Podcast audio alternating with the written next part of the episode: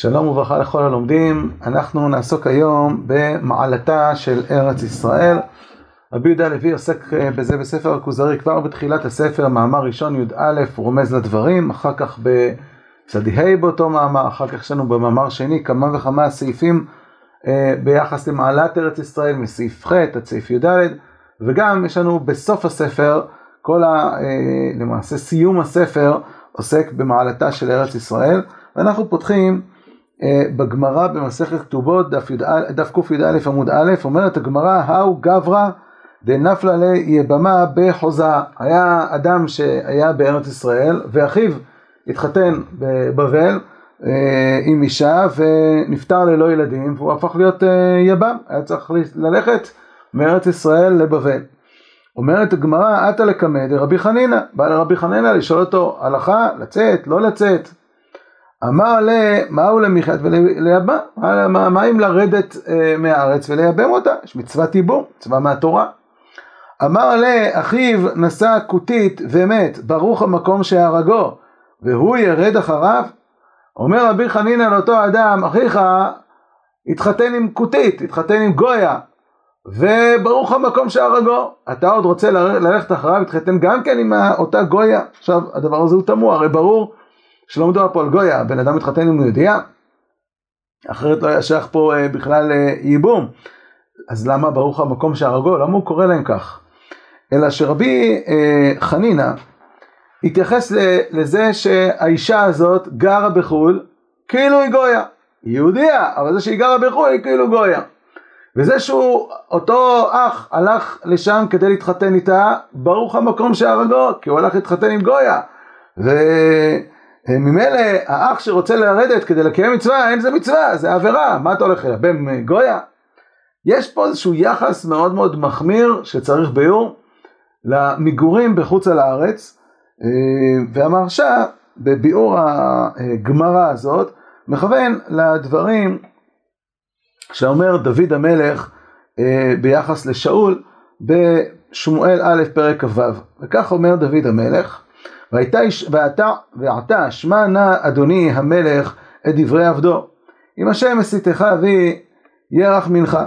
ואם בני האדם ארורים הם לפני השם כי גירשוני היום להסתפח בנחלת השם לאמור לך עבוד אלוהים אחרים.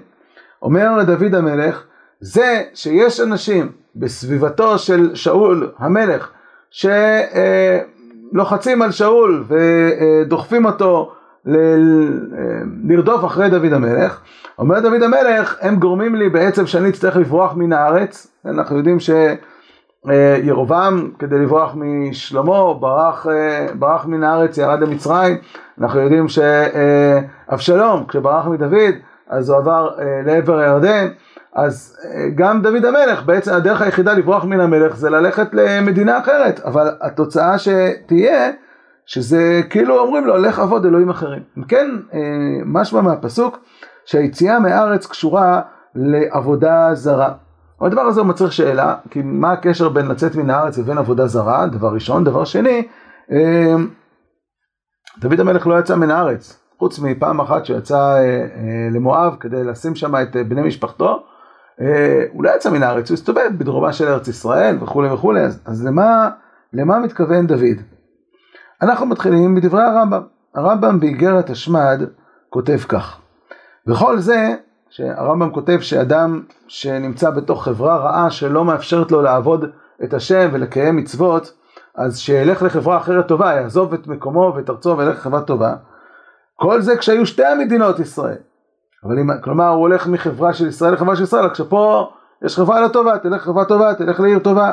אבל אם היה מקום מן הגויים, ישראל העומד שם על אחת כמה וכמה שהוא חייב לצאת מאותו המקום וללכת למקום טוב ולהשתדל לעשות ואף על פי שמפיל עצמו לסכנה עד שינצא מן המקום הרע שאינו יכול להעמיד אותו כראוי וילך עד, מקום ש... עד שמגיע למקום טוב. שכבר פירש על ידי הנביאים שכל הדר בין הכופרים שהוא כמותם כי גירשוני היום להסתפח בנחלת השם הנה שקולת דירתו בין הגויים כאילו עובד אלוהים אחרים. כן הרמב"ם מפרש פה שהנושא פה זה בכלל לא ארץ ישראל. הנושא פה זה השהייה בקרב הגויים, בקרב הנוכרים. אם אתה נמצא במקום של גויים ששם בעצם לא ייתנו לך לשמור את דתך, או שאתה תהיה מושפע מן הגויים, התוצאה שתהיה זה שאתה בסוף תעבוד עבודה זרה. היום אתה עובד השם, מחר מתוך ההשפעה אתה תגיע לעבודה זרה. זאת אומרת, הסיפור פה זה לא ארץ ישראל, הסיפור פה זה החברה. אלא שבדרך כלל בארץ ישראל יש יהודים, בזמן, בוודאי בזמן, בזמן שאול המלך, וכשאתה יוצא לארץ אחרת אתה תהיה בין הגויים, אז בסוף אתה, אתה תהיה מושפע ואתה תעבוד עבודה זרה. אם כן, העניין של ארץ ישראל פה הוא טכני, הוא לא מהותי, כי גירשוני היום מסתפח בנחלת השם, הכוונה נחלת עבדי השם, איפה שעבדי השם נמצאים, לאמור הולך עבוד אלוהים אחרים. הבעיה היא שהפרשנות הזאת לא אפשרית בגמרא. הגמרא בכתובות דף כ"י עמוד ב', זה בעצם עמוד קודם מהסיפור של אה, אותה יבמה, אומרת הגמרא תנו רבנן, לעולם ידור אדם בארץ ישראל אפילו בעיר שרובה עובדי כוכבים. ואל ידור בחוץ על הארץ אפילו בעיר שרובה ישראל. שכל אדם בארץ ישראל דומה כמי שיש לו אלוה, וכל אדם בחוץ על הארץ דומה כמי שאין לו אלוה, שנאמר לתת לכם את ארץ כנען, להיות לכם לאלוהים. כל מי שאינו דר בארץ אין לו אלוה, מה הוא פטור מן המצוות, אדם גר בחו"ל פטור מן המצוות? לא, אלא לומר לך שכל אדם בחו"ל כאילו עובד עבודת כוכבים, הוא חוטא בעבודה זרה. אם כן, בגמרא פה לא משאירה, הגמרא לא משאירה איזושהי התלבטות שהנושא פה זה לאו דווקא החברה שאתה נמצא בה. אומרת הגמרא, אדם יגור בארץ ישראל אפילו בעיר שרובה גויים, ולא יגור בחוץ על הארץ אפילו בעיר שרובה ישראל. זאת אומרת, הנושא פה זה ארץ ישראל, זה לא, לא החברה שסביבה, שסביבך. והרמב"ם פוסק את הגמרא הזאת בהלכות מלכים בפרק ה', אומר הרמב"ם לעולם ידור אדם בארץ ישראל אפילו בעיר שרובה עקום, ואל ידור בחוץ על הארץ אפילו בעיר שרובה ישראל, שכל היוצא, ככה אה, יוצא לכאורה מגרסתו של הרמב"ם, אה, יש מחילתא שככה משמע, אבל, אבל אה, הגרסאות שלפנינו הם יותר כל הדר, כן? לא כל היוצא, יש כמובן נפקא מינות עצומות בין שני הדברים, שכל היוצא לחוץ לארץ כאילו עובד עבודה, עבודה זרה, שנאמר כי גירשוני היום להסתפח בנחלת השם לאמור לכבוד אלוהים אחרים. אז מה, מה כתוב כאן ברמב"ם? כתוב פה ברמב"ם שהנושא פה זה המגורים בארץ ישראל, אפילו בעיר שרובה גויים, ולא בעיר שרובה ישראל בחוץ על הארץ. אה, אז המאירי מתייחס לדברים ונראה שהוא מאפשר פה חיבור בין הדברים שכותב הרמב"ם באיגרת השמד לדברים שהוא כותב בעקבות הגמרא בהלכות מלכים. וכך כותב המאירי על הגמרא בכתובות שם לעולם ידור אדם בארץ ישראל אפילו בעיר שרובה גויים ולא ידור בחוץ לארץ אפילו בעיר שרובה ישראל שחוצה לארץ דירת קבע לגויים ולעובדי אלילים ואי אפשר שלא ללמוד מדרכיהם. מה הכוונה? באמת החשש הוא חשש של השפעה חברתית, אבל השפעה חברתית היא לא תלויה בכמות הגויים שאתה נמצא בתוכם. אם אתה נמצא בארץ ישראל, ארץ ישראל היא לא מקום קבע לגויים. גם אם יושבים פה אלפיים שנה גויים, ואתה יושב בתוכם, אתה הקבוע והם הרעים. ולכן, הם לא ישפיעו עליך. להפך, אתה תשפיע עליהם. בחוץ על הארץ, אפילו שאתה נמצא בעיר שרובה ישראל, זה ארץ שהקבע שלה זה הגויים. כיוון שהקבע שלה זה הגויים, כלומר הגויים הם הקבועים, אתה זה שמתארח שם, גם אם אתה נמצא בברוקלין, מיליון יהודים יש שם. אומר אבל העיר, המקום הזה זה מקום שהגויים קבועים, כיוון שהגויים קבועים, אז אתה תהיה בסוף מושפע מהם. כלומר, הרמב"ם באיגרת השמד מדגיש את היסוד של ההשפעה החברתית. אבל ההשפעה החברתית היא לא כמו שאנחנו מבינים במובן של הכמות, כמה הגויים נמצאים סביבך. אלא בשאלה באיזה ארץ אתה נמצא, כי הארץ בסופו של דבר משפיעה על מי הגורם המשפיע פה. אם כן, יוצא שגם אם אנחנו מבינים שהסיפור פה הוא איזשהו סיפור חברתי של השפעה חברתית, ברור שהנושא של הארץ, כמו שאומרת הגמרא בכתובות, וכמו שכותב הרמב"ם בהלכות מלכים, הנושא של הארץ, איפה אתה נמצא, הוא נושא משמעותי ביותר, והשאלה היא למה? למה ארץ ישראל נחשבת הקבועה לעבדי השם, נחלת השם, ואילו חוץ על הארץ היא נחשבת קבועה לעובדי עבודה זרה. אז אה, אין לנו אלא להתקדם לדבר הרמב"ן בהרבה מאוד מקומות בפרשנותו אה, ביחס לארץ ישראל. אנחנו ניגע בכמה נקודות, אבל למעשה כשנלמד את הרמב"ן בצורה רחבה נעסוק ברמב"ן ושיטתו על ארץ ישראל בכלל כחלק מתפיסה רחבה ברמב"ן. אבל עכשיו ניגע רק בכמה נקודות שהוא אומר בכמה אה, מקומות. הרמב"ן לפרשת ויצא, כאשר יעקב אבינו פונה לקדוש ברוך הוא ערב היציאה שלו לחרן ואומר, מבקש בקשות. ומבטיח הבטחות. אומר אם יהיה אלוהים עמדי ושמרני בדרך הזה אשר אנוכי הולך ונתן לי לחם לאכול ובגד לבוש ושבתי ושלום אל בית אבי והיה השם לי לאלוהים. מה זה והיה השם לי לאלוהים? האם זה המשך הבקשה שלו או שזה הנדר שלו? רש"י מסביר שזה אה, המשך הבקשה שלו. אם יהיה אלוהים עמדי ושמרני בדרך הזה לי לחם לאכול ובגד לבוש ושבתי ושלום בית אבי והיה השם לי לאלוהים אז ויבן אז שצתי נשאתי מצווה יהיה בית אלוהים. כך מבין אה, רש"י. אומר רמב"ן לא. והיה השם לאלוהים זה כבר חלק מהנדר שלו. איננו תנאי כדברי רש"י, אבל הוא נדר, ועניינו אם אשוב אל בית אבי אעבוד השם המיוחד בארץ הנבחרת במקום האבן הזאת שתהיה לי לבית אלוהים ושם הוציא את המעשר. כלומר, אומר יעקב אבינו בחוץ על הארץ אני לא עובד את השם, אני יוצא עכשיו לחרן, אני לא עובד את אלוהים. כביכול, חמור מאוד, מה כתוב כאן, אבל זה מה שהוא אומר. אם אני אחזור אל בית אבי, והיה השם לי אלוהים, אני אוכל לעבוד אותך. בחוץ לארץ אני לא יכול לעבוד אותך. ואז ממשיך הרמב"ן, ויש בעניין סוד ממה שאמרו כל הדר בחוץ על הארץ דומה כמי שאין לו אלוה. כלומר, יש פה איזושהי אמירה שבחוץ על הארץ אי אפשר לעבוד את האלוה, אלא רק בארץ ישראל. הדבר הזה מתחבר לרמב"ן על הפסוק אה, על אברהם אבינו, וישמור משמרתי מצוותיי חוקותיי ותורותיי, בפרשת תולדות. אומר על זה הרמב"ן, ונראה אליי מדעת רבותינו, שלמד אברהם אבינו התורה כולה ברוח הקודש, ועסק בה וטעמי מצוותיה וסודותיה, יש הרבה מתושי חז"ל שמביאים את הרעיון הזה שהאבות, אמנם לא הצטוו על המצוות, אבל הכירו בסדר של העולם העליון, ידעו על הסדר של המצוות, ושמרו עליה, למרות שהם לא מצווים. ושמר אותה כולה כמי שאינו מצווה ועושה. ושמירתו אותה היה בארץ בלבד. אומר הרמב"ן, כשאברהם אבינו היה בחוץ לארץ, כשאבות היו בחוץ לארץ, לא שמרו על המצוות.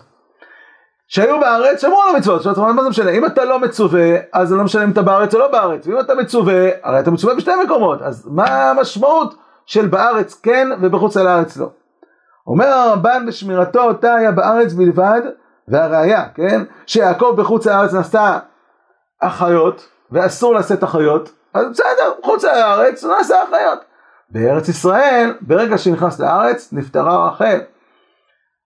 וכן עמרם, התחתן עם דודתו, טוב, זה במצרים, אומר הרמב"ן, אבל בארץ ישראל לא שייך.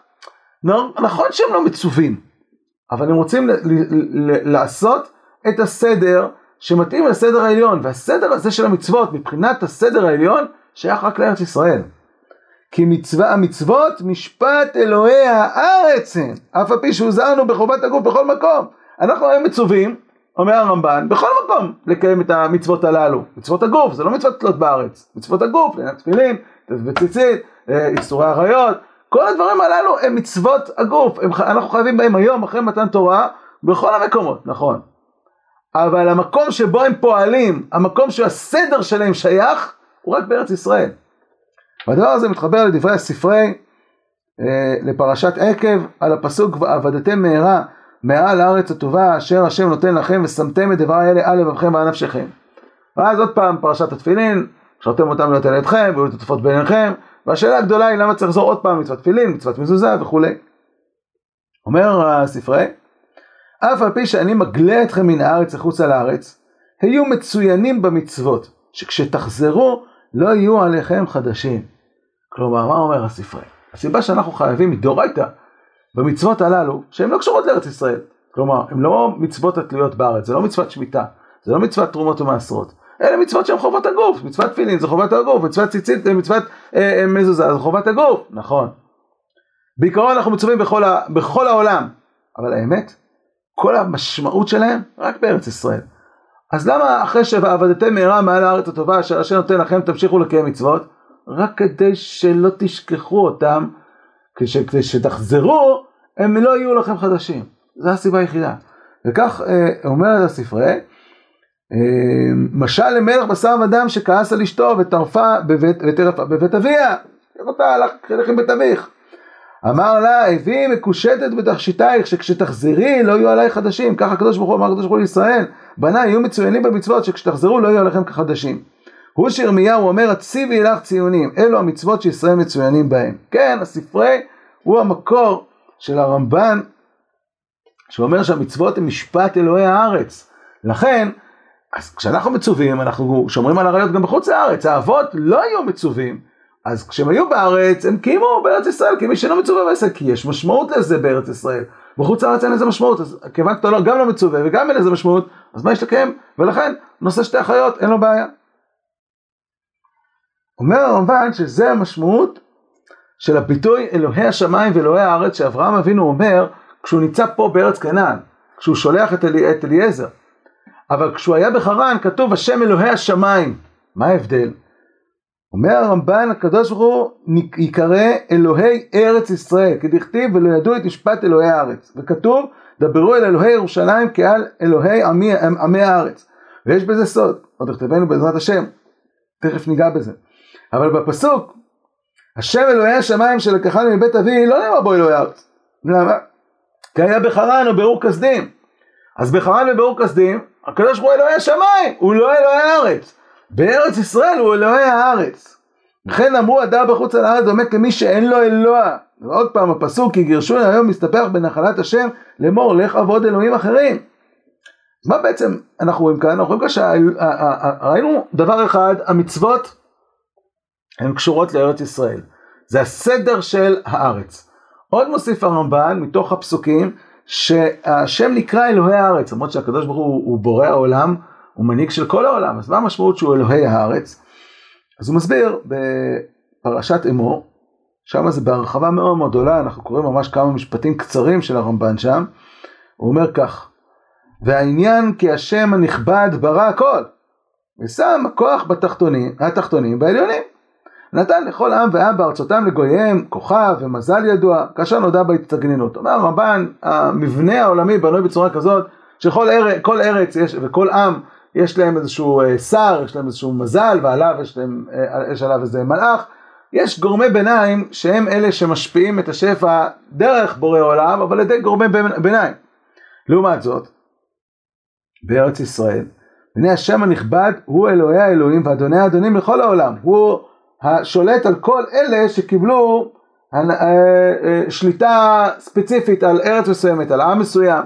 הוא אלוהי האלוהים. יש אלוהים והוא אלוהי האלוהים. אבל ארץ ישראל אמצעות היישוב היא נחלת השם המיוחדת לשמו. לא נתן עליה מן המלכים קצין, שוטר ומושל, והנחילו אותה לעם המייחד שמו זרע אוהביו. אז מה אומר הרמב"ן? אומר הרמב"ן, אנחנו לא נרחיב על זה פה, אבל באמת אה, זה נושא שעומד בפני עצמו, שצריך לדבר עליו בהרחבה. אומר הרמב"ן, כל הארצות כולם, הקדוש ברוך הוא פועל בהם ומנהיג אותם בדרך אה, מה שנקרא של כוחות ביניים, כוחות הטבע, כוחות ביניים.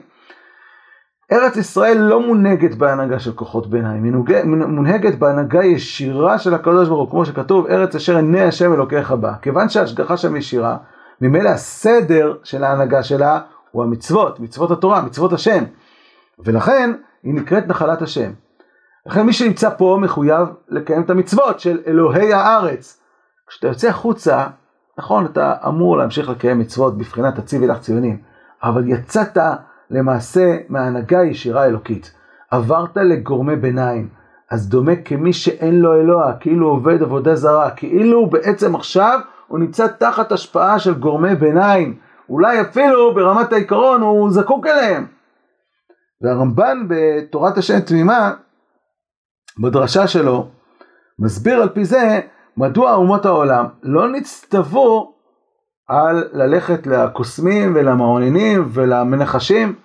כתוב בפסוק, כי הגויים האלה שאתה יורש אותם הם מעוננים וקוסמים משמר ואתה לא כן נתן לך השם אלוהיך, נביא מקרבך מאחיך כמוני יקים, אליך, יקים לך השם אלוהיך אליו תשמעון. אומר הרמב"ן, גם שם וגם בתורת השם אה, תמימה, אומר אומות העולם לא נצטוו על איסור הניחוש. למה? כיוון שהם נמצאים בארצותיהם, הם נמצאים תחת השפעות גורמי ביניים, מותר להם להשתמש בגורמי הביניים הללו. הם לא מחויבים לייחד את כל העבודה שלהם רק לבורא עולם.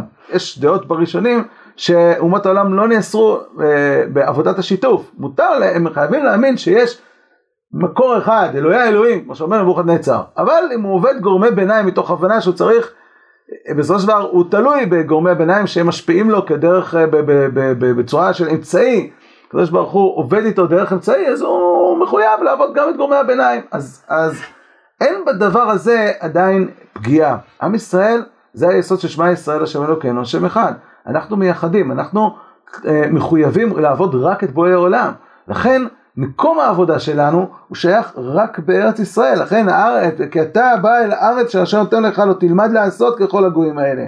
כי בארץ ישראל זה מקום של ההנהגה שהיא הנהגה ישירה, ואתה, שאתה עם השם, שייך למקום הזה של העבודה הזאת, שהיא ההנהגה הישירה. הדבר הזה נמצא מפורש בספר רבי יהודה הלוי, במאמר שני, בסעיף י"ד, וקראנו את הדברים הללו כשעסקנו אה, בנבואה ובארץ ישראל, ושם דיברנו על המושג הזה שהארץ הזאת, בואו נקרא את הדברים במקום 13, על הארץ הזאת נפלה המחלוקת והקינה בראשונה בין קין ובין הבל, כאשר ביקשו לדעת מי משניהם ירצה לבוא במקום אדם מסגולתו וגרעינו, ובזה הוא יהיה הוא היורש את הארץ והוא המדבק בעניין האלוהי. כי הארץ הזאת היא הארץ שבו מופיע העניין האלוהי. הופעת השכינה, ההנהגה הניסית היא ארץ ישראל. ואז הוא ממשיך, כמו שנאמר, ויצא קין מלפני השם, זאת אומרת מן הארץ ההיא, כי להיות בארץ זה להיות לפני השם. לצאת מן הארץ זה לצאת מלפני השם. ולכן עכשיו כאילו עובד, עובד עבודה זרה. זאת אומרת מן הארץ ההיא שכן אמר קין כי הן גירשת אותי היום מעל פני האדמה מפניך אסתם. וכן ביונה נאמר היה כוונה לברוח תרשישה מלפני השם אם כי הוא לא ברח כידוע כי מן ארץ הנבואה. והנה הושיבו האלוה בימי הדגה אל הארץ ההיא ושם אשרה אליו את נבואתו. וכשם שרמזו לארץ הזאת בכינוי לפני השם כך נאמר אליה תמיד עיני השם אלוהיך בה. אולי זאת הסיבה שרבי זרע כשעלה לארץ ישראל אומרת הגמרא במציאה דף פ"ה אז הוא התענה 40 תעניות כדי לשכוח את כל התורה שהוא למד בבבל וללמוד מחדש בתורת ארץ ישראל כי תורת בבל היא תורה של פלפולים, תורה של, שהיא מנותקת מה, מהסדר, מהמקור אה, אה, של הסדר של העולם העליון. ארץ ישראל אתה נמצא במקום של הסדר אז אתה באופן טבעי אה, מחובר ומתאים את עצמך להנהגה של מעלה ואתה לא זקוק לכל הפלפולים זו אולי הסיבה שבבבלי יש לנו תא שמה, תא שמה, בוא ננסה לראות, בוא ננסה, אה, יותר נכון, בוא ננסה לשמוע, מתוך הקושיות התירוצים אולי מגיעים בסוף לבירורה של ההלכה, אבל בירושלמי אין את כל זה, יש תח הזה, יש ראייה, והנה, תראה, אה, כל מי שרואה, רואה שזה הסדר, אין, אין ויכוחים. אם הבנו את זה עד כאן, אז אפשר להבין שבעצם מה דוד אומר, דוד לא אומר, אה, הוצרכתי לברוח ממקום ששם יש הרבה יהודים, לא, זה לא הסיפור, כי כמו שאמרנו, גם מקום שיש בו מעט יהודים, אבל הוא בארץ ישראל, הוא יותר מעולה מחוץ לארץ במקום שיש בה רובם יהודים. למה? כיוון שארץ ישראל הוא מקום הקבוע לעם ישראל, מקום הקבוע עכשיו אנחנו מבינים, כי זה ארץ השם, זה ארץ הנבואה, זה המקום שבו מקיימים מצוות. אז אם זה כך, אז מה דוד המלך אומר? הרי בסופו של דבר הוא נשאר בארץ, תשובה. זה בדיוק הסיפור, אומר דוד המלך. בעיקרון כדי לברוח ממלך שלוחץ עליך ומנסה להרוג אותך, צריך ללכת לארץ אחרת, כמו שעשה ירובעם, כמו שעשה אבשלום. אז אני הייתי אמור לעזוב את הארץ, אבל אני לא מוכן לעזוב את הארץ. כי זה ללכת לעבוד אלוהים אחרים. אז אני נאחז בארץ, ואני נמצא כל הזמן בסיכון פיזי, והמלך רודף אחריי. אבל אני לא מוכן לעזוב. אני לא מוכן לעזוב כי זה בעצם לעזוב את אלוהי הארץ. זו כוונת אה, דוד המלך. אה, אם זה כך, אולי נוכל להבין דבר מאוד מעניין, לכאורה יש פה שאלה מאוד גדולה. אם המצוות שייכות רק בארץ ישראל, כמו שאומרת הספרי, כמו שאומר הרמב"ן, וזה המשפט של אלוהי הארץ, אז למה התורה ניתנה בחוץ על הארץ? למה ניתנה בהר סיני? במדבר סיני, לכאורה היינו צריכים לחכות עד שניכנס לארץ, לקבל תורה בארץ ישראל.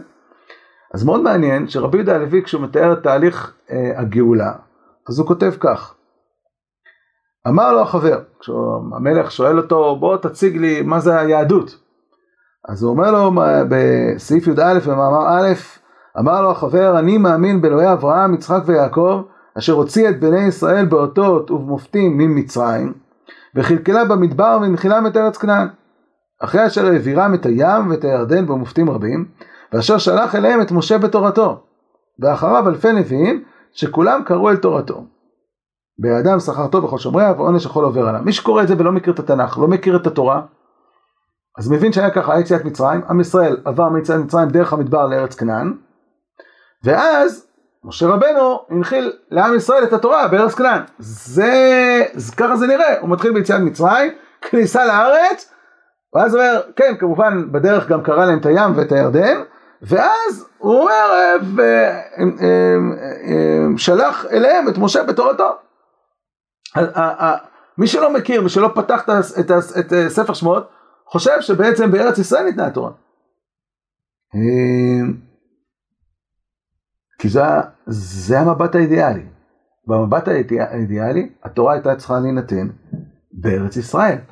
כי הסדר של התורה הוא הסדר של ארץ ישראל, הוא לא שייך בחוץ לארץ בכלל.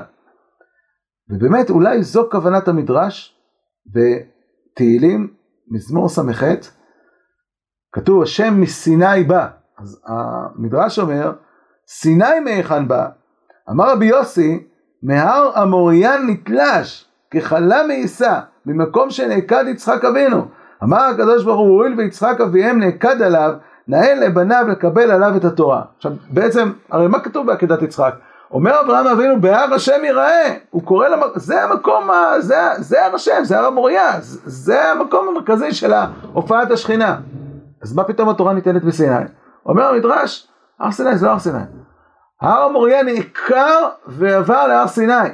אז למה באמת התורה לא נתנה ישירות בהר המוריה? למה צריך שתעקר? קודם כל, אבל המדרש מתאר את זה שלמעשה צריך את האוויר של ארץ ישראל, ועם האוויר של ארץ ישראל לא נמצא פה כרגע, אז אנחנו עוקרים אותו ומביאים אותו אלינו.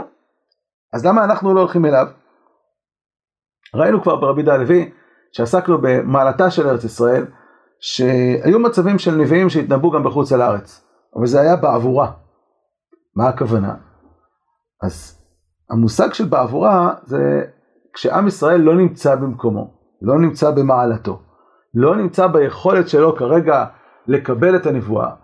אז יש מצב שארץ ישראל שולחת אל חוץ לארץ זרוע ארוכה שמעוררת את עם ישראל, שנותנת להם כוח, שמסייעת להם כדי שבסוף יגיעו לארץ ישראל. אם עם ישראל היו מקבלים תורה, לא היו בונים משכן, לא הייתה שורה שכינה, לא היו רואים את כל הניסים שנעשו במדבר, לא היה להם את הכוח להיכנס לארץ ישראל ולכבוש את הארץ, היו חוזרים חזרה למצרים. היו היה צריך לתת להם את התורה בחוץ על הארץ, ולתת להם משכן ושכינה וכל המדרגות של המדבר, גם בזה חטאו אחרי זה בעגל וכן הלאה, במרגלים, היו צריכים עוד 40 שנה. כל זה כדי לתת להם כוח כדי שאחר כך יצליחו להיכנס לארץ כנען. אז כדי להיכנס לארץ ישראל, ארץ ישראל שולחת בעבורה, שולחת אל זרוע ארוכה אל המדבר, כדי בסופו של דבר לתת להם תורה, כדי שעל ידה הם יוכלו להגיע לארץ. למרות שהתורה שייכת בכלל לארץ ישראל. אז זה המושג של בעבורה, זה המושג של הר המוריה שנתלש והגיע להר סיני. אם זה כך, אולי אפשר להבין את, לראות את המצווה, מצווה אחת לפני האחרונה בתורה, שהיא למעשה איזושהי, סגיר, סגירת מעגל של התיקון. נכון, עם ישראל היה צריך לקבל תורה בארץ ישראל, אבל לא היו מסוגלים, ולכן ניתנה התורה בחוץ אל הארץ כ...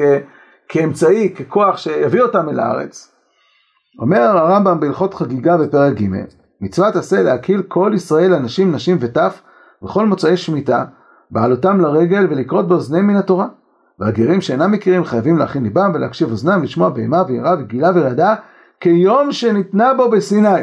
אפילו חכמים גדולים שיודעים כל התורה כולה חייבים לשמוע בכוונה גדולה יתרה ומי שאינו יכול לשמוע מכוון ליבו בקריאה, לקריאה זו שלא כבאה כתוב אלא לחזק דת האמת ויראה עצמו כאילו אתה נצטווה במפי הגבורה שומע. יש איזושהי חזרה פעם בשבע שנים, על לא פחות ולא יותר מעמד הר סיני, איפה? בהר המוריה, במקום המקדש. כל עם ישראל צריכים לעלות לרגל, גברים, נשים וטף, מעמד הקהל של הקהל, שכולם, הוא נקרא מעמד, מעמד הקהל כמו יום הקהל, יום מעמד הר סיני נקרא יום הקהל, מצוות הקהל נקראת הקהל משום הקהל, יש פה חזרה למעמד הר סיני, כי בעצם זה, שם זה היה צריך להיות.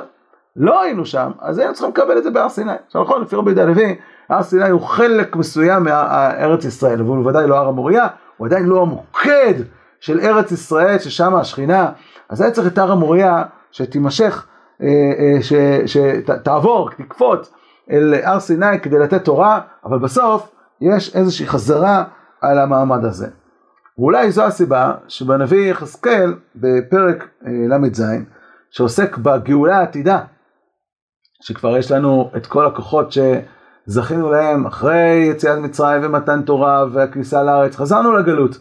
אבל אנחנו כבר לא כמו יציאת מצרים שלא היה, היינו ערומים במצוות. אומר יחזקאל, שהוא מנבא על העצמות היבשות, אז קודם כל העצמות מתאגדות ביחד, מתארגנות אה, לאיזשהו גוף אחד, ואז יש שלב שני שהקדוש ברוך הוא נותן בהם הרוח. ואומר אה, אה, אומר הקדוש ברוך הוא לנביא, שהמשל המשל הזה, או הנמשל, הנמשל למשל הזה, זה עם ישראל בגלות. בן אדם, העצמות האלה כל בית ישראל המה. הנה אומרים יבשו עצמותינו, אבדה תקוותנו, נגזרנו לנו. לכן ננבא ואמרת עליהם כה אמר השם אלוהים. הנה אני פותח את קברותיכם, והעליתי אתכם מקברותיכם עמי, והבאתי אתכם אל אדמת ישראל. קודם כל אתם תגיעו לארץ. וידעתם כי אני השם וכולי וכולי, אז ונתתי רוחי בכם וחייתם. פה פתאום נתינת הרוח, המתן תורה אם אפשר לומר, הופעת השכינה על ישראל, תהיה בארץ ישראל. אה, אלה הם שתי הקומות, שמה, אה, זה הסדר הראוי. הסדר הראוי זה יציאה ממצרים, ארץ ישראל, ואז מתן תורה. כי התורה שייכת לארץ ישראל, היא לא שייכת לחוץ אל הארץ. אבל אולי אפשר להעמיק טיפה יותר. כי מי ששם לב, רבי יהודה הלוי באלף י"א, כשהוא מסדר את התיאור של יציאת מצרים, או של, ה... של ה... מהלך הגאולה, אז אנחנו קוראים עוד פעם, אני מאמין באלוהי אברהם, יצחק ויעקב, אשר הוציא את בני ישראל באותות ומופתים ממצרים, וכלכלם במדבר והנחילם את ארץ כנען, אחרי אשר העבירם את הים ואת הירדן במופתים רבים. ואשר שלח את משה בתורתו. זה לא רק שהוא מקדים את הכניסה לארץ לנתינת התורה, הוא מקדים את זה גם לעבירה, למעבר בים ובירדן. למה לא לכתוב וכלכלם במדבר והעבירם את הים ואת הירדן ונחילם את ארץ כנען? למה יוצאנו ממצרים, כלכלם במדבר ונחילם את ארץ כנען? אחרי זה, יודעת, שמע, היו כל מיני דברים בדרך, היה ים, היה ירדן, היה זה, אבל קודם כל ארץ כנען. זה עוד לפני אפילו הניסים. אז האמת, שכל מי שקורא את פרשת בשלח יודע שלמעשה התוכנית הראשונית הראשונית, אם עם ישראל היו באמת באמת ראויים, היה שהוא היה מנחה אותם דרך ארץ פלישתים, כי קרוב הוא, והיו בעצם מיציאת מצרים נכנסים ישר דרך ארץ פלישתים אל ארץ כנען, היה צריך לכלכלם קצת בזמן הזה, ונכנסים לארץ כנען. כלומר, גם הים והירדן הוא תוצאה מאיזשהו קלקול, אלמלא עם ישראל, אם עם ישראל היו ראויים, היה יציאת מצרים וארץ כנען, וככה למעשה כתוב בלשונות הגאולה. והבאתי אתכם אל הארץ, פרשת וירא, זה חלק מלשונות הגאולה, והבאתי אתכם אל הארץ שנשאתי ידי לתת אותה לאברהם יצחק ויעקב, והבאתי אותה לכם ראש, אני השם. האבות, מעולם הקדוש ברוך הוא לא דיבר איתם לא על מתן תורה ולא על שום דבר אחר, על מה הוא דיבר איתם? רק על הארץ, זרע והארץ. וגם את הגוי אשר יעבוד אותנו אנוכי, ואחרי כן יצאו ברכוש גדול, והגיעו לארץ, דור רביעי ישובו הנה. הנושא פה, אין, אין משהו באמצע, לא אמור להיות משהו באמצע. למה? הסיבה היא שאצל רבי יהודה הלוי האומה הופכת להיות אומה רק בארץ ישראל. זה לא רק שהתורה שייכת לארץ ישראל, כמו שהסברנו לפני כן ברמב"ן. אצל רבי יהודה הלוי יש בחינה נוספת, והיא הבחינה יותר מרכזית אצל רבי יהודה הלוי. אם יציאת מצרים זה גאולת ישראל, זה הקמת האומה, הקמת האומה לא שייכת אלא בארץ ישראל. ולכן כשהקדוש ברוך הוא מדבר אל האבות אל הזרע, הזרע שלכם יזכה לארץ. כי זרע שייך לארץ. ר... כמו, אומר רבי יהודה הלוי, כשאתה לוקח זרע, כל עוד שהוא לא הכנסת אותו לאדמה שמתאימה לו, הזרע הזה אין לו משמעות. מתי הוא הופך להיות זרע? אפשר לקרוא לו עכשיו עץ, למרות שעדיין אה, לא נוצר פה כלום. כשחיברת אותו לאדמה שלו. ארץ ישראל זה המקום של בניית האומה. אז יוצא שהכניסה לארץ זה הסיום של יציאת מצרים. כל מה שבדרך סיפור אחר. אומר רבי יהודה הלוי במאמר שני ח' עד י"ב כשהוא מדבר על ארץ האלוה אז אומר לו המלך מה שאמרת לי עם האלוה כבר התברר לי אבל מה שאמרת ארץ האלוה קשה לי לקבל זאת עכשיו מה הפריע למלך? לכאורה מה שהפריע למלך עם האלוה זה לא שיש עם מיוחד עם סגולי הסברת לי את זה במאמר א' קיבלתי ארץ האלוה זה אומר שיש ארץ סגולית. עכשיו לכאורה, מה היה רבי יהודה הלוי צריך לענות לו? כמו שראינו ברמב"ן, כן, יש ארץ שיש לה סדר מיוחד, יש לה תורה ששייכת רק בה, יש לה, אה, הארץ הזאת, יש אה, אה, אלוהי הארץ, יש שם הנהגה שהיא הנהגה ניס, אחרת, הנהגה ניסית, אבל רבי יהודה הלוי לא עונה את התשובה הזאת של הרמב"ן. הוא אומר, אתה יודע למה נקרא זאת, הארץ הזאת ארץ האלוה? אמר החבר, אין כל קושי לקבל את ההנחה כי ארץ אחת התייחדה בדבר מה משאר כל הארצות. הלא בעיניך תראה כי מקום אחד טוב במשאר המקומות לצמח מיוחד, למחצה מיוחד, לחי מיוחד, ותושביו מיוחדים בצורתם, במידותם, משאר כל האנשים, וכל זה באמצעות מזג הלחרויות אשר בגוף, וכולי וכולי. אמר הכוזרי, אבל לא שמעתי שיש לאנשי הארץ הזאת יתרון על שאר בני אדם. אמר החבר, כך גם עריכם זה שאתם אומרים כי הכרם מצליח בו, ואולי היו נותנים בו את הכפנים, ועושים בו את כל מלאכת עבודת הכרם, הדרושה לגידולם, לא היה עושה ענבים. הנה המעלה המיוחדת באה הראשונה לעם, אשר הוא הסגולה והגרעין, ואחרי זה יש גם לארץ חלק במעלה הזאת. כלומר, ברגע שיש עם, עוד לפני תורה, כדי שהעם הזה יהפוך להיות עם, הוא חייב שיהיה לו ארץ שמתאימה לו. שהיא זו שמצמיחה אותו, שהיא זו שהופכת אותו לאומה. עכשיו, כדי שהאומה תזכה להגשים את יעדה, אז יש גם את עבודת הכרם לכרם, כמו שאתה לוקח את הזרע וזורע אותו באדמה, עכשיו הוא הופך להיות זרע, עכשיו יש לו שם של זרע, נכון? עכשיו כדי שהוא יציא את עצמו מהכוח אל הפועל, צריך, יש עבודת הכרם, אז יש את עבודת המצוות, שהן שייכות רק לעם ולארץ הזאת. וכן למעשים ולמצוות התלויים בארץ שהם מעין עבודת הכרם לכרם. אין עם הסגולה יכול להידבק בעניין האלוהי כי אם בארץ הזאת. אז בעצם מה אומר רבי יהודה הלוי? כשאתה קורא את הרמב"ן זה נראה כאילו יש ארץ והארץ הזאת היא סגולה היא בעצם ארץ השם זה איזשהו מבנה כזה עולמי שהארץ הזאת היא, היא אלוהי הארץ ממילא כשאנחנו מגיעים לפה אנחנו מקיימים את המצוות של הארץ הזאת. אומר רבי דלוי לא קודם כל יש את סגולת עם ישראל הסגולה הזאת, אין לה, היא לא מגיעה לשלמות. אנחנו לא הופכים להיות אומה, אנחנו אוסף של פרטים, בלי שאנחנו מחוברים לקרקע שלנו. זה קרקע שמתאימה לאומה. וממילא עכשיו, ברגע שהיא מתאימה לאומה, עכשיו כדי להוציא מהכוח אל הפועל, אתה צריך את, את, את, את הסגולה הישראלית, צריך מצוות. יש את מצוות האלה שמשייכים לארץ הזאת ושייכים גם לאומה, נכון? אבל קודם כל זה עם וארץ. יציאת מצרים, כניסה לארץ כנען. וזרעך אתן את הארץ הזאת. כי אם אין ארץ אין זרע, אז זרע כל, כל, כל שלמותו זה עם הארץ. לפי זה התיאור הוא כל כך נפלא גם במצוות הביקורים. כתוב במצוות הביקורים והיה כי תבוא אל הארץ והשם אלוהיך נותן לך נחלה וירשת וישבת בה. הגעת לשלב שהעם נמצא בארצו. ואז יש מצוות הביקורים והלכת אל המקום אשר יבחר השם אלוהיך וכולי אז מה אתה אומר? מתחיל לספר סיפור יציאת מצרים. אז ארמי עובד אבי, ביד מצרימה, ועל ראשם מתי מעט, אישם לכל גדול וצוברה, ויראו אותנו המצרים, ויענונו, ויתנו לנו עבודה קשה, ונצעק אל השם אל אבותינו, וישמע השם את קולנו, ויעל את עוננו, ותמלנו ותחצנו, ויוציאנו השם ממצרים בעת חזקה וזמנת יום אמרה גדול ובטות ומופתים, ויביאנו למקום הזה. סליחה, מחקת את כל ספר שמות, ספר ויקרא, ספר במדבר, ספר דברים, את מתן תורה, איפה מתן תורה פה בסיפור הזה? איפה ההליכה במדבר? איפה קריאת הים והירדן וכל הניסים של המדבר? תשובה, פה מסופר הסיפור כמו שהיה צריך להיות. במצב האידיאלי, והוציאנו השם ממצרים, והביאנו למקום הזה. כך מתאר את זה גם ספר הכוזרי. אחר כך, טוב, יש מה לעשות, לא היינו פה בדרגה, אז היינו צריכים עוד כמה חיזוקים בעבורה. ארץ ישראל נתן לנו עוד כמה כוחות כדי שנוכל להגיע אליה בסוף. אבל למעשה, זה התיאור האמיתי. התיאור המדויק הוא שיצאנו ממצרים והגענו לפה. הגענו לפה, ולכן, אז אנחנו עכשיו uh, צריכים uh, להביא את פרישית פרי האדמה.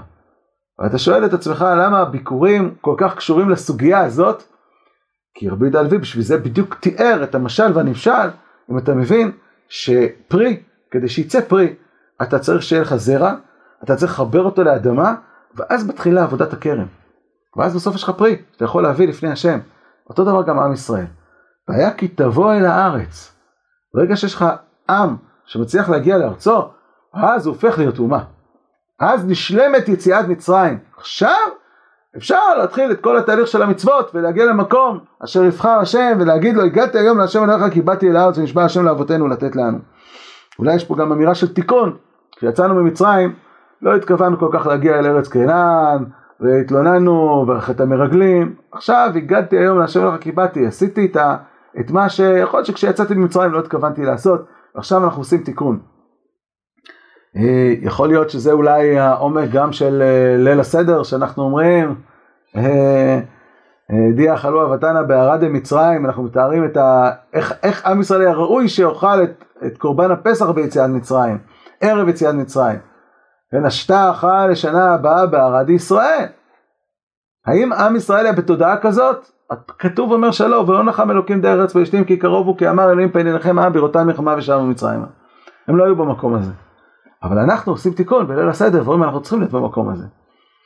אה, פעם העברנו שיעור, תחפשו, תמצאו אותו, על הקשר של תשעה באב וליל הסדר, שתשעה באב יוצא תמיד בליל, ב, ביום של ליל הסדר, אה, על פי הלוח, כלומר באותו יום בשבוע, יש אה, קשרים מאוד מאוד חזקים בין תשעה באב לבין ליל הסדר, כי בסופו של דבר חורבן כנראה התחיל כבר באותו הלילה ההוא, שעם ישראל לא כל כך רצה להגיע לארץ, ובעצם חטא המרגלים כבר התחיל בליל היציאה. אה, ואנחנו אמורים אה, לתקן את זה. רבי יהודה לוי בספר הכוזרי, בסיפור שהוא מספר, כמו שהתורה בפרשת כי תבוא, בסיפור שהיא מספרת, יש איזשהו תהליך של אה, תיקון. אם הבנו את זה, נוכל להבין גם את סוף הספר. למה עדיף להיות בארץ ישראל אפילו בעיר שרובה גויים? למה? אז האמת שהשאלה הזאת נשאלת על ידי המלך כשהחבר רוצה לעזוב אותו. אחר הדברים האלה גמר חבר בליבו לצאת אל ארץ כוזר וללכת לירושלים תיבנה ותיכונן והכוזרי קשתה עליו פרידת החבר ודיבר עמו על כך באומרו מה יש לבקש בארץ ישראל היום שהשכינה נהדרת ממנה מה יש לך פה? יש לך מלא יהודים. בארץ ישראל אין כלום. אין שכינה גם. אמר החבר אכן השכינה הנראית עין בעין נהדרת כיום בארץ ישראל. אין שכינה גלויה. אבל השכינה נסתרת הרוחנית עם כל בן ישראל זך המעשים את טהור הלב אשר כל מסע נפשו קודש אלוהי ישראל. מי שמשתוקק לאלוהי ישראל, השכינה הנסתרת נמצאת איתו. השכינה הנסתרת, כמו שהסברנו בשיעורים הקודמים, זו אותה הנהגה של ארץ ישראל ששולחת את ידה ומנהלת את עם ישראל גם בגלות, שומרת עליהם כדי להחזיר אותם חזרה פנימה, אל הארץ. אבל מי שנשא נפשו קודש לאלוהי ישראל, הוא חייב להיות אוהב את ארץ ישראל ולחשוק אותה. ארץ ישראל היא המיוחדת לאלוהי ישראל, כמו שראינו ברמב"ן, ואלה מעשים שלמים כי אם בא. והרבה מצוות שייתנו לישראל בטלות מי שנותר בארץ ישראל. והלב לא יזך וכוונתה לא תהיה כולה קודש לאלוהה כי אם במקום אשר יאמן אליו כי הוא מיוחד לאלוהה. אז מי שעובד השם באמת, הוא חייב לעלות לארץ. ויותר מזה, בהערת בני אדם. והערתם, כן, אל חיבת המקום הקדוש הזה יש שכר. וזהו גם חיזוק העניין המיוחד, כמו שנאמר, אתה תקום תלחם ציון, כי עת לחננה, כי במועד, כי רצו עבדיך את אבניה, ואת עפרה יכוננו.